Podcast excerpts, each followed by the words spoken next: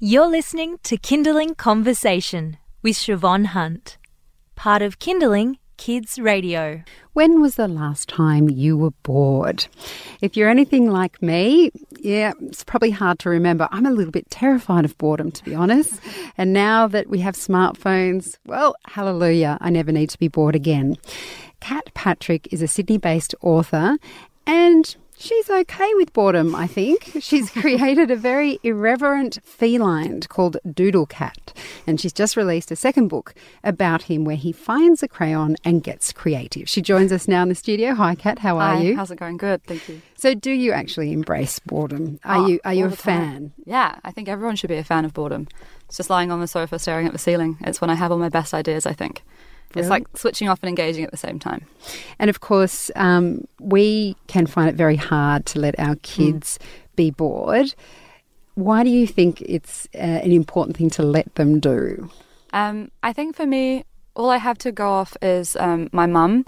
And when I was a kid, she was always um, really prepared for us to be bored in advertent cobbers, which you can't see because I'm on radio. Um, but she, we, um, whenever there was a complaint that we were getting bored, she would give us the tools to work our way out of that boredom on our own.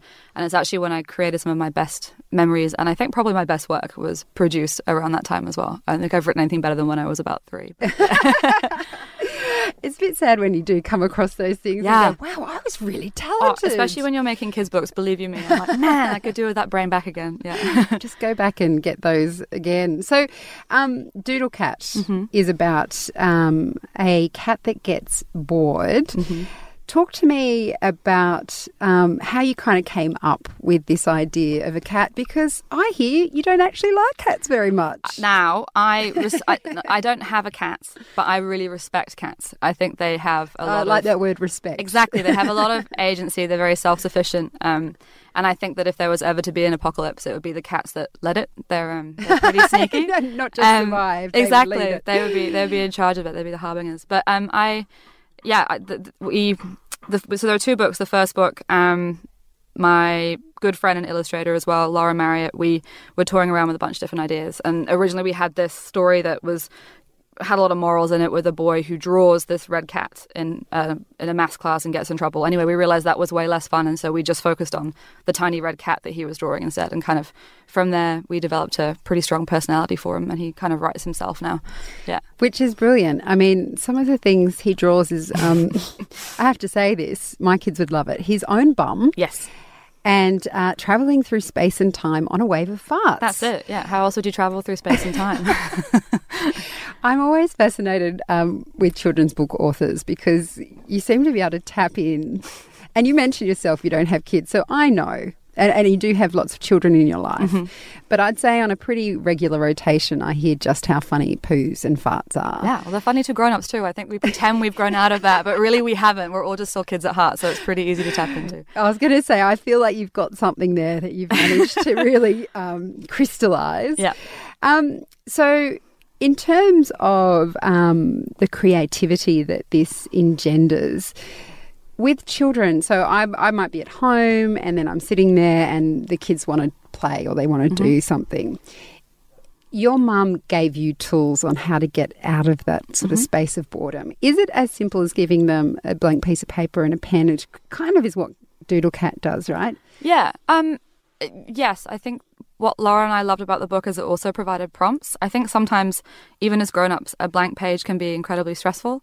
Um, and when you're asked to create something on cue, that's also pretty stressful. Which is why we try to develop prompts in the book as well that are really silly. I think sometimes maybe kids panic about right and wrong things to draw, which is why there's a bum in there and it's really easy because it's just two circles. So I think starting off point super helpful. Like mum, when I was a kid, mum would always kind of give us maybe one prompt, um, or she. Is that like an idea? Like, yeah, like uh, you could draw something and say, "How about you do a version of this?" And then from there, I think all kids have that ability, and then you learn how to. Um, you, you learn how to be in charge. You know, it's it's about agency for kids as well, and boredom's kind of a good way to help kids develop that agency that they're they can be in charge of something. They can be in charge of these tiny private worlds that are so easily communicated through drawing. And yeah, I was going to say, is it just drawing for you as well, or are there other sort of things that you came up with as a kid I wrote a lot of plays, a lot of really bad, really rude plays that I would charge a lot of money for and skim all the profits. And I would make my tiny brother and sister act in them and then not give them any share of the money that I've made. So I used to write. Entrepreneur. Yeah, I, wrote, I made up a lot of words. I've got. I used to make fake dictionaries because I thought that was really fascinating. Even when I when I was just learning how to spell, it would be uh, just these made up words, which is something that I want to do with Doodle Cat too. Because I think some of those things are like arbitrary. So yeah, Oh, that's fantastic. so you're also taking part in the Sydney Writers Mm-hmm. Festival. Tell us about what you're doing. I mean, it's this Sunday for those of you in Sydney who want to Yeah. go along. It's free, is that correct? It's free, yeah, and it's just a like a story time clubhouse.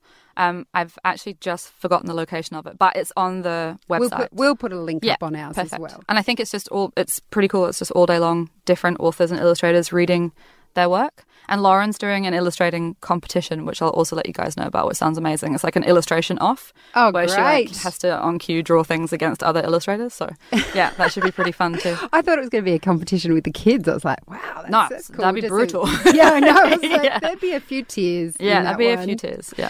Well, finally, I mean, you mentioned that um, you're thinking of doing a doodle cat with a dictionary, his own made up dictionary. Have you got any other plans? Oh, we've got so many. Like I said, once we had him and his personality, he kind of takes care of himself. So yeah, I definitely want to do one about spelling um, and about the unlimited capacity of l- letters. And that I think watching kids um, in my life, I know that are now going through school and maybe struggling a bit with th- that idea of right and wrong really gets to me and not realizing that like letters are kind of amazing and i think if you play around with word structures and stuff that could be pretty liberating maybe through that quite tough process Well, can you Yeah. tell me when you release it? My daughter's just learning how to read, and I think she'd love something like Yeah. that. It's a great idea. Yeah, to make make it fun again. Yeah. Yeah, brilliant. Well, Kat, thank you so much for coming in and chatting with us. Thank you for having me. That's author Kat Patrick. If you're in Sydney, as I mentioned, you can catch her reading her book live at the Sydney Writers Festival this Sunday, and we'll pop links up to it on our website. You've been listening to a Kinderling Conversation podcast.